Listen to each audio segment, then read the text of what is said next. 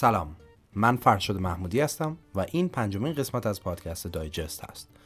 پادکستی که مسائل پیچیده زندگی اطراف ما رو به زبان بسیار ساده و خودمونی براتون تعریف می‌کنه.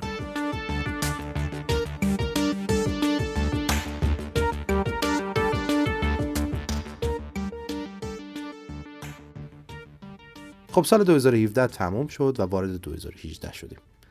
برای همین فکر کردیم که شاید بد نباشه اگه با هم سال 2017 رو یه جمعبندی بکنیم و ببینیم مهمترین اخبار دنیا که بیشترین توجه بهشون شد چیا بودن. یکی از مهمترین طبق بندی های اتفاقات 2017 انتخابات سیاسی کشورها بود که در این سال اتفاق افتادن. که نتیجه این اتفاقات سرنوشت دنیا را حداقل برای چند سال آینده دستخوش تغییرات می‌کنه.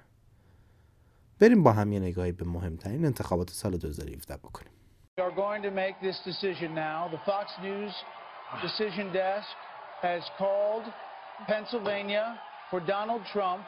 This means that Donald Trump will be the 45th president of the United States, winning the most unreal, surreal election we have ever seen. 20 ژانویه 2017 یکی از بزرگترین و غیر مترقبه ترین اتفاقات سال رقم خورد و اون هم مراسم تحلیف دونالد ترامپ چهل و پنجمین رئیس جمهور آمریکا بود که تمام دنیا رو شوکه کرد. هیچ کسی فکرش رو هم نمی‌کرد که بیزنسمن معروف صنعت املاک و ساخت و ساز کسی که شوی تلویزیونی خودشو داشته بتونه رئیس جمهور قدرتمندترین کشور جهان بشه. چیز جالبی که باید بدونید اینه که از لحاظ تعداد رأیی که به نامزدها داده شد رأی داده شده مردم به ترامپ سه میلیون کمتر از تعداد رأی داده شده به هیلاری کلینتون بود. ولی پیروزی ترامپ در انتخابات الکترال آمریکا باعث پیروزی اون شد. سیستم رأیگیری انتخابات آمریکا کمی پیچیده است که شاید حتی بعدا یه پادکست براش بسازیم. تمام نظرسنجی هایی که تا به الان انجام شده نشون دهنده اینه که ترامپ از لحاظ محبوبیت پایین ترین جایگاه رو در بین رئیس جمهورهای آمریکا داشته و سیاست های چالشی او در حقیقت بستر بزرگترین اتفاقات همین امسال هم بوده. در نتیجه خیلی از اتفاقات مهمی که الان با هم رو رشون می‌کنیم نتیجه انتخاب شدن این مرد به عنوان رئیس جمهور آمریکا بوده. انتخابات مهم دیگه این که رئیس جمهور خودمون حسن روحانی سال 2017 با 23 میلیون و نیم رأی یعنی 57 درصد آرا برای بار دوم رئیس جمهور ایران باقی موند. زیاد به این نمی‌پردازم چون خودتون بهتر از همه اینو می‌دونید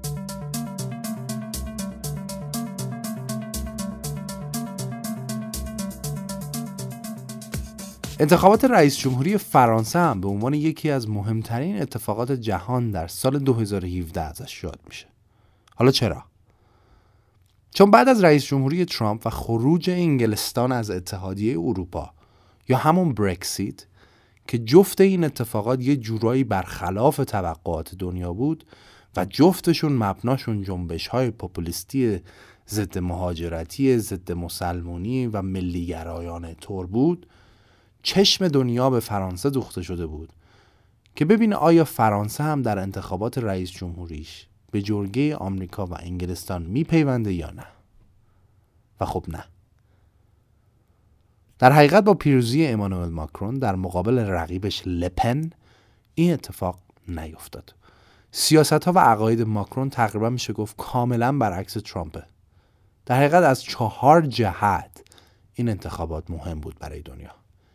اول اینکه گروه های پاپولیستی راست و ملیگرایانه در جهان بعد از رئیس جمهوری ترامپ و برکسیت جون گرفته بودند و در سه کشور آلمان، فرانسه و هلند که انتخابات ریاست جمهوریشون در 2017 بود تا مرز ریاست جمهوری رسیده بودند.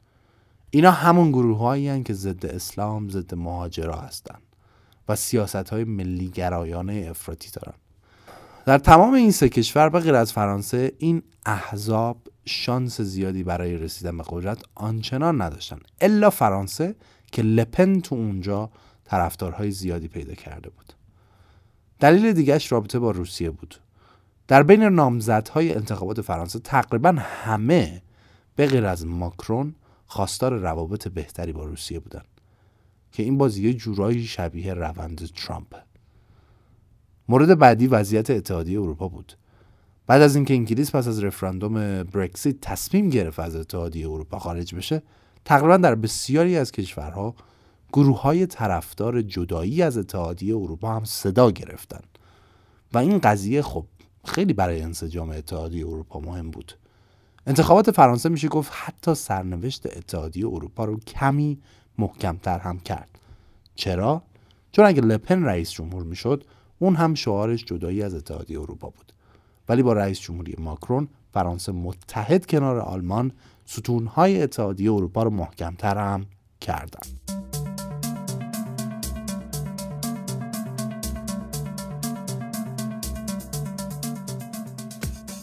انتخابات مهم دیگه در سال 2017 پیروزی آنگلا مرکل برای بار چهارم بود که همونطور که گفتم تو وسط این جنبش های جدایی طلبانه یک اتفاق مهم به شمار می‌رفت که کسی رأس آلمان یا همون قدرتمندترین کشور اروپا و اتحادیه اروپا قرار بگیره که این انسجام رو حفظ کنه. البته با اینکه صدر اعظم باقی موند ولی حزب مرکل ده درصد کمتر رأی نسبت به سری قبل آورد و احزاب متعدد دیگه ای که قبلا اصلا در پارلمان آلمان نبودن به پارلمان راه پیدا کردن که خب این کار رو برای بدنه دولت مرکل سخت خواهد کرد. یکی از این احزاب حزب آلترناتیو برای آلمان بود که اونها دوباره عقاید ضد اسلام، ضد مهاجرتی و از اینجور چیزا دارن. اگه دقت کرده باشین سال 2017 سال پا گرفتن ملیگره ها در سر تا سر جهان بوده یه جورایی. باز یکی دیگه از انتخابات مهم انتخابات انگلستان بود که در 8 جوان انجام شد. در حقیقت بعد از استعفای کامرون و برکزیت ترسا می سکان دولت رو گرفت دستش. ولی برای اینکه بتونه مذاکرات محکمتری داشته باشه با اتحادیه اروپا درخواست انتخابات دو سال زودتر از موعد کرد. از سال 2010 حزب محافظه کار انگلیس که رهبرش ترسا می همین نخست وزیر فعلی انگلیس رهبرش هست اکثریت کرسی ها رو در پارلمان داشتن و با این انتخابات با اینکه ترسا می کماکان نخست وزیر باقی موند ولی حزبش دیگه اکثریت کرسی های پارلمان رو از دست داد و حزب کارگر رشد قابل توجهی داشت. این یه شکست برای ترسا می به حساب میاد و مجبوری که یه دولت اقلیت هم تشکیل بده و اینها همه این که به راحتی نمی‌تونه سیاست های خودش رو به اجرا در بیاره. مخصوصا در رابطه با برکسیت حالا که صحبت برکسیت شد یکی از مهمترین تصمیمات سیاسی 2017 رو هم بگم بهتون و اون اینکه با اینکه مردم انگلستان در سال 2016 تصمیم به خروج از اتحادیه اروپا رو گرفتن ولی در اصل در همین سال 2017 بود که ترسا می از بند پنجاه معاهده لیسبون استفاده کرد تا خروج انگلستان رو رسما از اتحادیه اروپا اعلام کنه تا انگلیس به صورت رسمی دو سال وقت داشته باشه برای نحوه خروجش مذاکره کنه و تصمیم بگیره.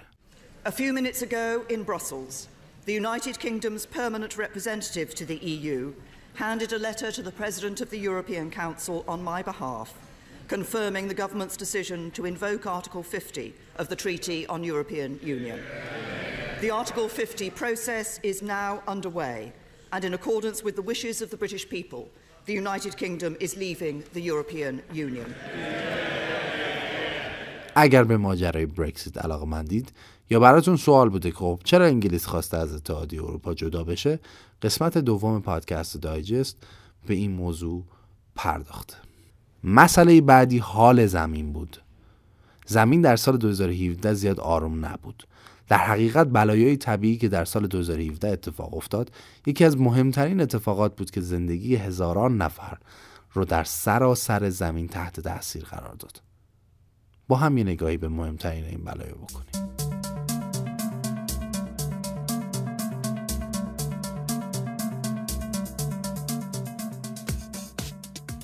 امسال اقیانوس اطلس کلا زیاد حالش خوب نبود و مجموعا 17 طوفان بزرگ رو به وجود آورد. امسال جز پنج سال برتر طوفان خیز از سال 1851 بود. بیشترین تعداد طوفان پشت سر هم یکی از رکوردهای سال 2017 بود.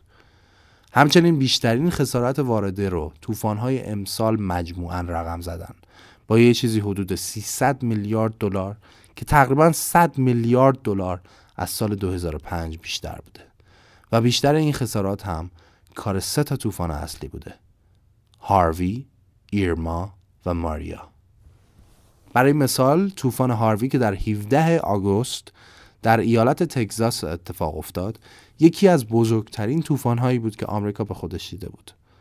از لحاظ میزان خسارت این طوفان رو در ردیف طوفان کاترینا قرار میدن. چرا که 125 میلیارد دلار خسارت به دولت آمریکا وارد کرد. همچنین طوفان هاروی به عنوان بارانی ترین طوفان آمریکا ازش یاد میشه که با خودش سیل زیادی رو همراه کرد. طوفان‌های بعدی طوفان ایرما و ماریا بودند که از قدرتمندترین طوفان‌های جهان به شمار میان که به صورت خیلی فجیعی به پورتوریکو صدمه زدن اگه یادتون باشه ترامپ هم رفت پورتوریکو میگن طوفان ماریا قوی ترین طوفانی بوده که بعد از 85 سال پورتوریکو به خودش دیده این طوفان در سپتامبر 2017 اتفاق افتاد. Two days after Hurricane Maria slammed into Puerto Rico, people are still being rescued. A British military helicopter pulled three people to safety from the top of a capsized boat. They had made a distress call as the hurricane hit. Maria is passing the Turks and Caicos Islands this morning as a Category 3 hurricane. All of Puerto Rico is still without power and may have no electricity for months to come. بریم سراغ زلزله.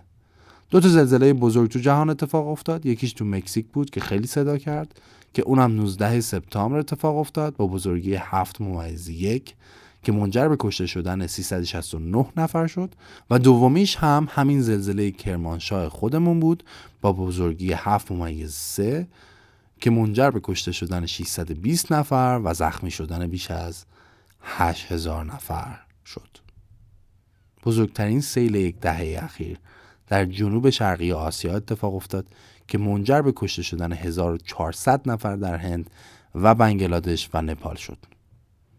کالیفرنیا، شیلی و پرتغال بزرگترین آتش سوزی های جنگل های خودشون رو در چند دهه اخیر تجربه کردند. وضعیت خوشسالی در سومالیا قحطی بی سابقه ای رو در این کشور به وجود آورده. به طوری که در سه ماهه اول سال 18 هزار مورد وبا به خاطر نبودن آب آشامیدنی ثبت شد و تخمین زده میشه. 360 هزار کودک سومالیایی سوء تغذیه دارن. قسمت بعدی اختصاص داره به تظاهرات های مدنی. امسال خیلی از مردم دنیا مخصوصا آمریکا ریختن تو خیابون ها و به سیاست گذاری های دولت ها اعتراض کردند. همچنین کمپین های اجتماعی مهمی راه افتاد که الان با هم بهشون می‌پردازیم. Women's March یا تظاهرات های زنان یکی از بزرگترین جنبش های مدنی بود که در سال 2017 اتفاق افتاد. این تظاهرات در 21 ژانویه 2017 دقیقا در روز اول رئیس جمهوری دونالد ترامپ رخ داد و بزرگترین تظاهرات تک روزه تاریخ دولت آمریکا تا به امروز به شمار میاد.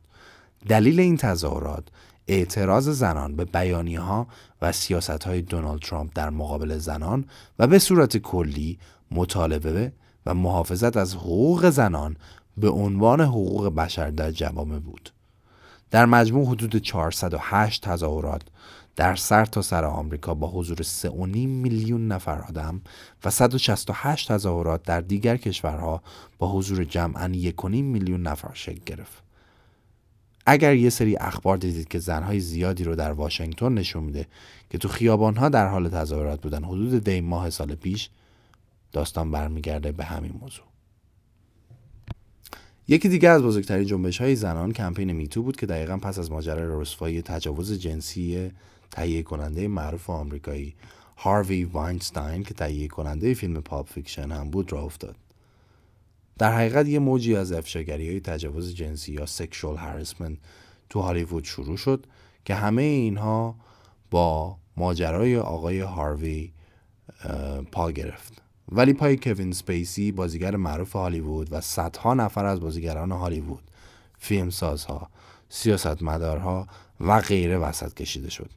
چون به دلیل تأثیری که این ماجرا گذاشته بود هر روز زنهای بیشتری جرأت پیدا می‌کردن که بیان و شکایتشون رو مطرح کنن مثلا برای نمونه 300 زن از فیلمساز معروف جیمز توباک شکایت کردند. خبراش هر روز توی همه خبرگزاری ها پخش می‌شد و هر روز یکی به این لیست اضافه می‌شد دقیقا در همین بحبوه بود که آلیسا میلانو کمپین میتو رو خلق کرد و از همه زنان دنیا خواست که با استفاده از هشتگ میتو نشون بدن که چقدر نسبت به زنها مخصوصا در محافل کاری از لحاظ جنسی اچاف میشه. میلیون ها نفر از این هشتگ استفاده کردن و نهایتا یکی از بزرگترین جنبش های زنان رو در سال 2017 شکل دادن. A new campaign has emerged on social media known as the Me Too campaign, where uh, women of all uh, stripes are sharing their experiences with sexual assault and sexual harassment. Now, a number of big name A list celebrities are also sharing their stories, which I think is incredibly powerful because, first of all, the, the volume, the number of women who are coming forward is incredibly shocking. But also, these are women who, you know, have pretty successful careers and um, hearing their story is important because it shows that it doesn't matter how successful you've been or how unsuccessful you've been in the industry uh, you could have been victimized by people like harvey weinstein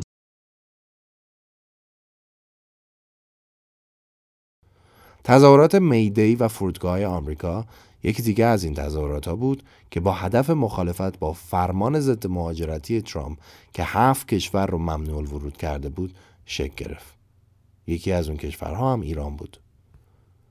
تظاهرات شارلوتسویل آمریکا دوباره یکی دیگه از مهمترین تظاهرات ها بود.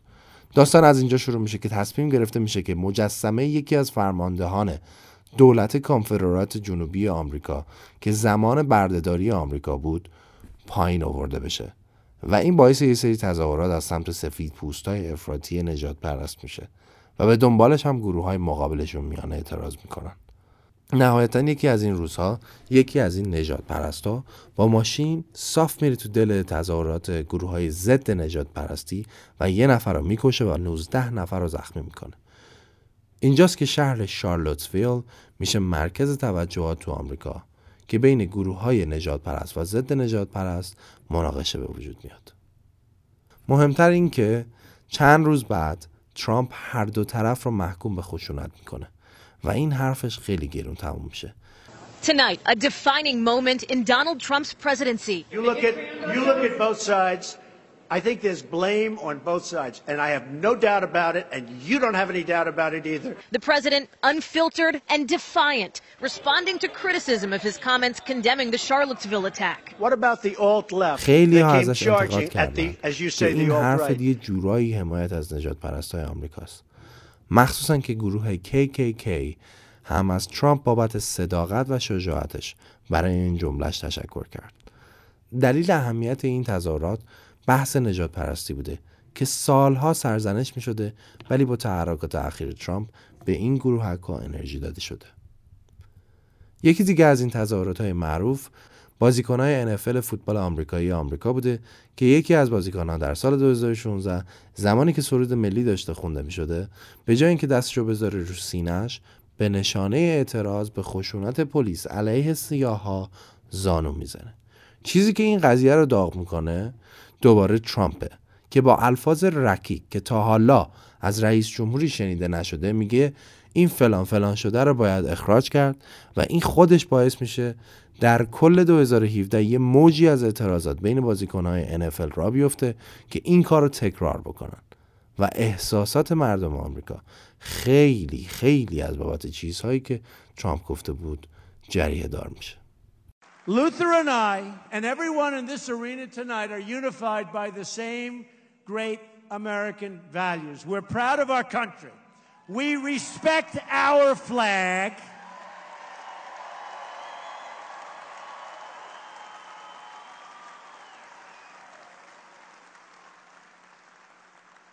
Wouldn't you love to see one of these NFL owners, when somebody disrespects our flag, to say, get that son of off the field right now, out, he's fired.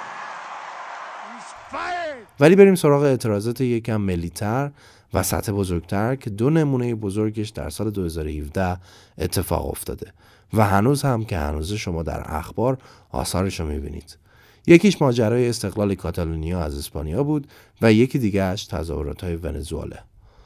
خب خیلی خلاصه اینکه کاتالونیا که همیشه می‌خواسته از اسپانیا جدا بشه طی یک رفراندوم و انتخاباتی که دولت اسپانیا غیر قانونی میدونستش بیانیه استقلالش از دولت اسپانیا صادر می‌کنه و دولت اسپانیا هم کلا حق خودمختاری کاتالونیا رو سلب می‌کنه و به شدت باهاش برخورد می‌کنه. رهبران کاتالونیا هم فرار می‌کنن میرن لوکسامبورگ این قضیه چرا مهمه؟ چون سر تا سر اروپا جنبش های جدایی طلبانه وجود داره مثل ایتالیا. و اگه این که بزرگترینشون بود به وقوع میپیوست می‌تونست تأثیر بسزایی روی بقیه هم بذاره. مثل برکسیت که یه موجی رو توی اروپا درست کرد.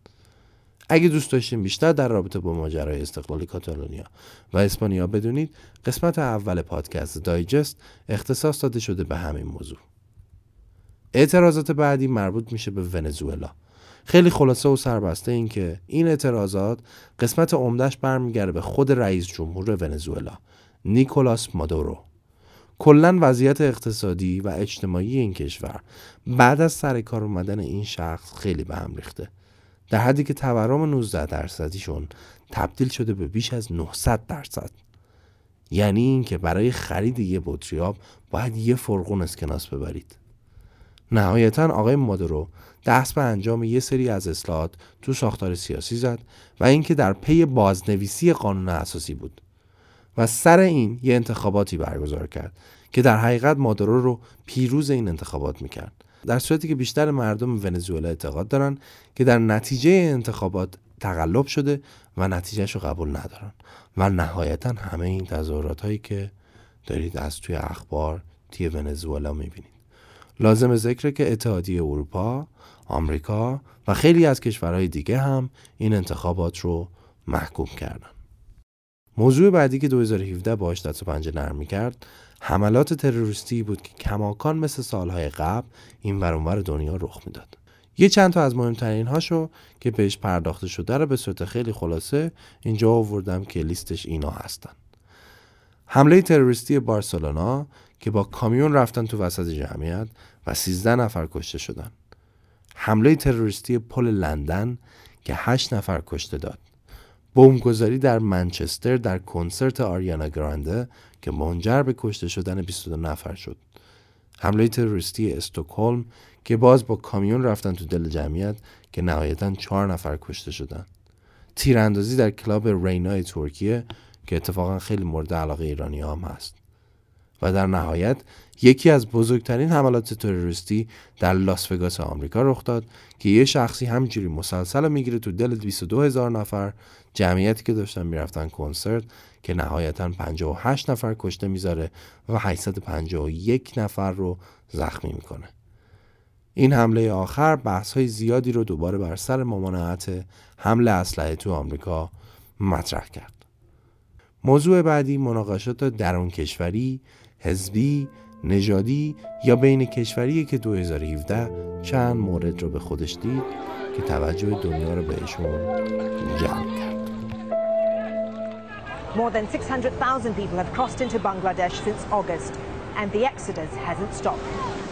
The UN has called the actions of Myanmar's military a textbook example of ethnic cleansing. My baby was thrown into the fire, and then they raped me. I feel like I'm burning on the inside. مسئله اول کشت کشتار مسلمان ها در میانمار در حقیقت داستان اینه که یه سری اقوام در میانمار زندگی میکنن که مسلمونن و بهشون میگن روهینجی یا روهینگی. حدود یک میلیون نفر. اینا از قدیم الایام با بودایی های اون منطقه همزیستی نامسالمت آمیزی داشتن. تا اینکه چند وقت پیش تو آگوست 2017 گروه های شبه نظامی روهینجی به پلیس میانمار حمله می‌کنن و درگیری بدی شکل می‌گیره و خیلی ها کشته میشن. یه چیزی حدود هفتاد نفر آدم که 20 تاشون اعضای پلیس بودن. از اونجا به بعد نیروهای امنیتی که توسط بودایی ها حمایت می شدن یه عملیاتی رو شروع کردن به اسم عملیات پاکسازی که میریختن تو مناطق روهینجیایی ها و به قول خودشون تروریست ها رو میکشتن. تا به امروز بین هزار تا سه هزار نفر از روهینجایی ها کشته شدن و 310 هزار نفرشون به بنگلادش فرار کردن. سازمان ملل این کشت کشتار رو به مسابه یک نمونه محرز از پاکسازی قومی قلمداد کرده. مورد بعدی درگیری ائتلاف عربی به رهبری عربستان با قطر بود که احتمالا یکی رو زیاد شنیدید. در حقیقت عربستان و ائتلافش که شامل چند کشور عربی مثل امارات و مصر و بحرین و غیره بود در اقدامی بی سابقه تمام روابط خودشون رو با قطر قطع کردند و همگی مرزهای خودشون رو به سمت این کشور بستن. دلایلی که مطرح میشه چیه؟ حمایت قطر از ایران و پیمان برادری اسلامی که یک گروهک تروریستیه. در حقیقت ما همه می‌دونیم وضعیت ایران با عربستان در خاورمیانه خوب نیست و عربستان از گسترش قدرت ایران در خاورمیانه خوشحال نیست و می‌دونیم هم که این دو کشور در این منطقه درگیر پراکسیوارهای مختلفی هن. پراکسیوار یعنی جنگی که مستقیما کشورها درش دخیل نیستن و جنگ رو میکشونن به کشورهای دیگه و از اون طریق با هم میجنگن. پراکسیوارهای معروفی که ایران درش درگیر هست با عربستان شامل یمن، سوریه است، عراق که هزینه این پراکسیوارها رو مردم بیچاره این کشورها پرداخت می‌کنن پراکسیوارها همه جای دنیا هستند. در مقیاس بزرگتر خود خاورمیانه پراکسیواری بین آمریکا و روسیه است. داستان کره شمالی و جنوبی هم همین two and a half years of fighting in Yemen, Saudi Arabia's coalition and Iranian-backed Houthi fighters are at a stalemate, while the country is on the verge of famine and cholera is spreading. Struggling for breath, fighting for life. همینطور که اسم یمن اومد دقیقا موضوع بعدی خیلی مهم در سال 2017 یمنه که خیلی از توجه ها رو به خودش جلب کرد. در حقیقت این یکی از بزرگترین پراکسیوارهای ایران و عربستانه که داره تو حیات پشتی عربستان شکل می‌گیره. چطوری؟ ایران اومد یه گروه های اقلیت مسلمون شیعه رو به اسم هوثیا حمایت پولی تسلیحاتی و نظامی کرد. اونا هم کنترل کشور رو یواش یواش از دولت یمن گرفتن. به بهونه اینکه سالها توسط دولت یمن مورد تبعیض قرار گرفته بودن. از اون طرف هم عربستان که در از طرف دولت یمن بود به کمک آمریکا و نه کشور عربی سنی ائتلافی دیگه یه جنگی رو علیه ها به راه انداختن که به صورت هوایی و موشکی مناطق تحت کنترل اونها رو مورد حمله قرار دادن. ایران هم از اون طرف گفته میشه که به حمایت خودش ادامه میده. هرچند که مقامات ایران این فرضیه رو رد کردن. عربستان هم رحم نکرده. تا جایی که حتی تمامی مناطقی که برای استفاده از عموم مردم غیر مسلح بوده رو بمباران کرده. مخصوصا بعد از زمانی که حوسیا موشکی به سمت ریاض شلیک کردن. بیمارستان ها، بازارها، مدرسه ها، بندر تجاری یمن که منبع اصلی واردات غذا بوده. این بمباران شدید بزرگترین قحطی رو در این منطقه شکل داده. همچنین شیوع بیماری های مختلف مثل وبا به دلیل نداشتن دسترسی به آب مناسب خیلی ها رو در این منطقه زندگیشون رو تبدیل به جهنم کرده. تا جایی که سازمان ملل درخواست اکید کرده که جلوی کمک های انسان دوستانه به مردم بیچاره یمن گرفته نشه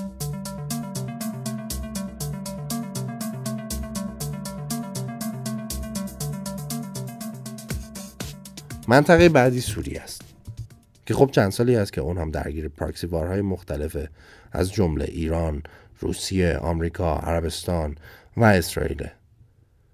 به جنگ داخلیش نمی‌پردازم چون خیلی وقته که اون شروع شده ولی اتفاقی در سال 2017 مهم بود و افتاد این بود که وقتی ترامپ سر کار اومد. به بهانه اینکه دولت بشار اسد از تسلیحات شیمیایی استفاده کرده برای اولین بار به صورت مستقیم خودش وارد جنگ شد و از کشتی کروزری که نزدیک سوریه بود اون پایگاه هوایی سوریه رو موشک باران کرد. چرا این مهمه؟ چون تا به الان خود آمریکا مستقیما وارد این جنگ نشده بود و این کارش واکنش های مختلفی رو به دنبال داشت. کشورهای همراهش مثل اسرائیل و انگلیس و ژاپن اینا که همیشه باهاشن حمایتش کردن. ولی روسیه و ایران به شدت این کار رو محکوم کردن. موضوع بعدی که خودش اصلا یه ستون مجزا از اتفاقهای 2017 است کشور مخوف کره شمالیه که قسمت چهارم پادکست دایجست کاملا بهش پرداخته. چرا کره شمالی تو 2017 خبرساز شد؟ به خاطر آخرین موشک قاره پیمایی که طراحی کرده بود و آزمایش کرد. این قضیه از این باب مهم بود که چون خب کره شمالی با اتم داره ولی موشک قاره پیمایی که اون کلاهک هسته ای رو بتونه تا دور دستا یعنی آمریکا ببره نداشت. و دسترسی کره شمالی به تکنولوژی ساخت موشک قاره پیما نگرانی های جامعه جهانی رو نسبت به کره شمالی بیشتر و بیشتر کرد تا جایی که شورای امنیت سازمان ملل جلسات اضطراری برای رویارویی با این مشکل رو برگزار کردند. موضوع بعدی به رسمیت شناختن اورشلیم به عنوان پایتخت اسرائیل توسط ترامپ و دولتش بود و متعاقبا انتقال دادن سفارت آمریکا به اورشلیم. خب ممکنه بپرسید مگه چیه یک کشوری بخواد سفارتش رو از یه شهری ببره توی شهر دیگه که انقدر سر و صدا می‌کنه داستان اینه که اورشلیم یکی از مقدسترین شهرهای سدین بزرگ اسلام، یهودیت و مسیحیته. سال 1947 سازمان ملل یه پروپوزالی مطرح کرد که یه سری از مناطق رو به اسرائیل می‌داد و یه سری دیگر رو به عرب ها و اورشلیم هم یه منطقه اینترنشنال می بود که متعلق به کس خاصی نمی بود. بماند که بعدا نه عرب ها اینو قبول کردن و نه اسرائیلی ها برای همینه که این شهر مدام مرکز درگیری بوده خلاصه که اسرائیل همیشه این شهر رو پای تخت خودش می‌دونسته ولی سازمان ملل این رو قبول نداره. و در نتیجه هیچ کشوری سفارتش در اورشلیم نیست. و همه رئیس جمهورهای پیشین آمریکا هم از اینکه بخوان سفارت آمریکا رو به اورشلیم منتقل کنن تفره رفتن. تا اینکه ترامپ مرد کارهای عجیب و غریب و غیر مترقبه دستور این کار میده. معنی این کار یعنی اینکه تمامی اون همه معاهده های سازمان ملل و بلل و اینا رو برد زیر سوال و سراحتا گفت من حق به اسرائیل میدم و پاشم هستم. اینم باز یکی دیگه از سیاست های قلدرانه ترامپ در دنیا به شمار میره. کلا راجع به ماجراهای اسرائیل و فلسطین یه پادکست جدگانه کامل خواهیم رفت بعدن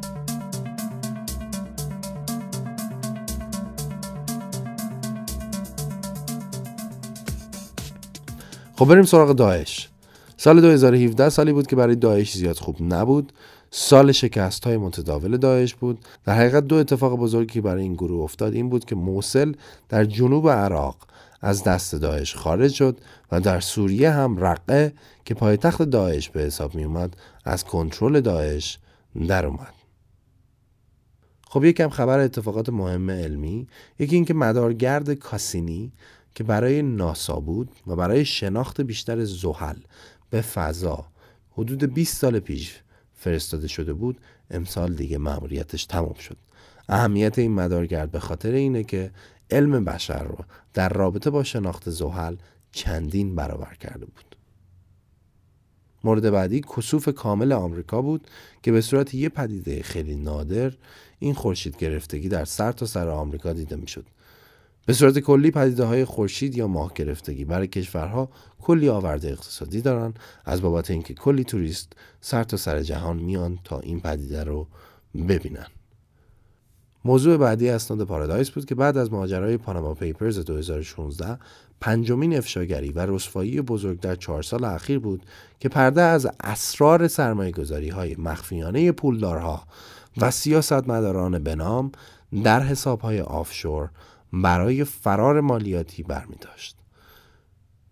حساب های offshore حساب ها و شرکت های تقریبا جعلی هستند که در کشورهای ناشناخته شکل می گیرند تا پولداران جهان به یه شکلی از دادن مالیات بتونن فرار کنند. در اسناد Paradise چیزی حدود 13 ممیز 4 میلیون سند لو رفت که پته خیلی ها رو از پرنس چارلز تا اپل لوئیس همیلتون گرفته تا خود ملکه الیزابت رو ریخت بیرون. خب باز هم یه اتفاق از ترامپ و ماجرای خارج شدن آمریکا از معاهده پاریس بر روی تغییرات آب و هوایی جهان. این معاهده چی هست؟ این یه معاهده ایه که سال 2015 بین 195 کشور حاضر در سازمان ملل به تایید رسید تا با کاهش گازهای گلخانه ای از افزایش گرمای زمین تا یه حدی جلوگیری کنند. زمانی که این معاهده به تایید رسید آمریکا و چین به عنوان دو تولید کننده بزرگ دی اکسید کربن در جهان خیلی به این معاهده کمک کردند مخصوصا آمریکا وقتی ترامپ سر کار اومد گفت که این معاهده به نفع آمریکا نیست و به ضرر اقتصاد آمریکاست و آمریکا رو به عنوان تنها کشور جهان از این معاهده خارج کرد انقدر این کار مورد انتقاد کشورهای جهان و حتی داخل آمریکا قرار گرفت که فرماندارهای ایالتهای مختلف آمریکا اومدن یه اعتلافی رو خودشون تشکیل دادن که مستقلا عضو این معاهده شدن جدا از دولت فدرال آمریکا. عربستان در سال 2017 شاید یه سری اصلاحات بود که چشم دنیا رو به خودش دوخت. یکی اینکه در سیستم پادشاهی این کشور طی یک اقدام بی سابقه حدود سی نفر از سران عربستان به اتهام فساد دستگیر شدند و این یعنی مدیریت و رویکردی جدید در اداره عربستان.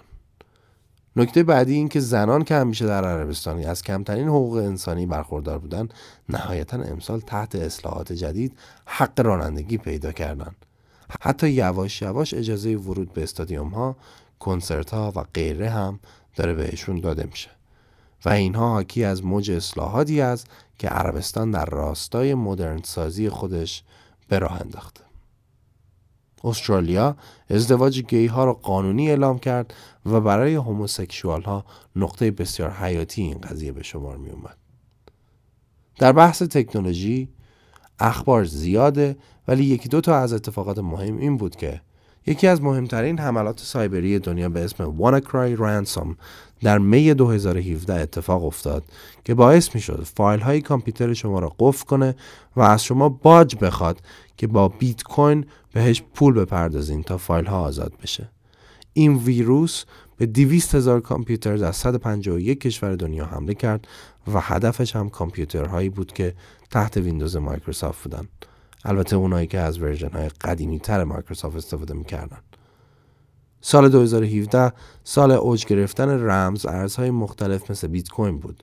ارزش هر بیت کوین در سال 2017 تا مرز 18 19 هزار دلار هم رسید. اگه درباره بیت کوین دوست دارید کامل بدونید که چیه و چطور کار می‌کنه می‌تونید قسمت سوم پادکست دایجست رو گوش کنید. اتفاقات مهم خیلی زیاد بوده. ولی اینایی که گفتم تقریبا میشه گفت که جز تاپترین جنبندی های خبرگزاری های دنیا مثل بی بی سی، سی ان گاردین و الجزیره بود.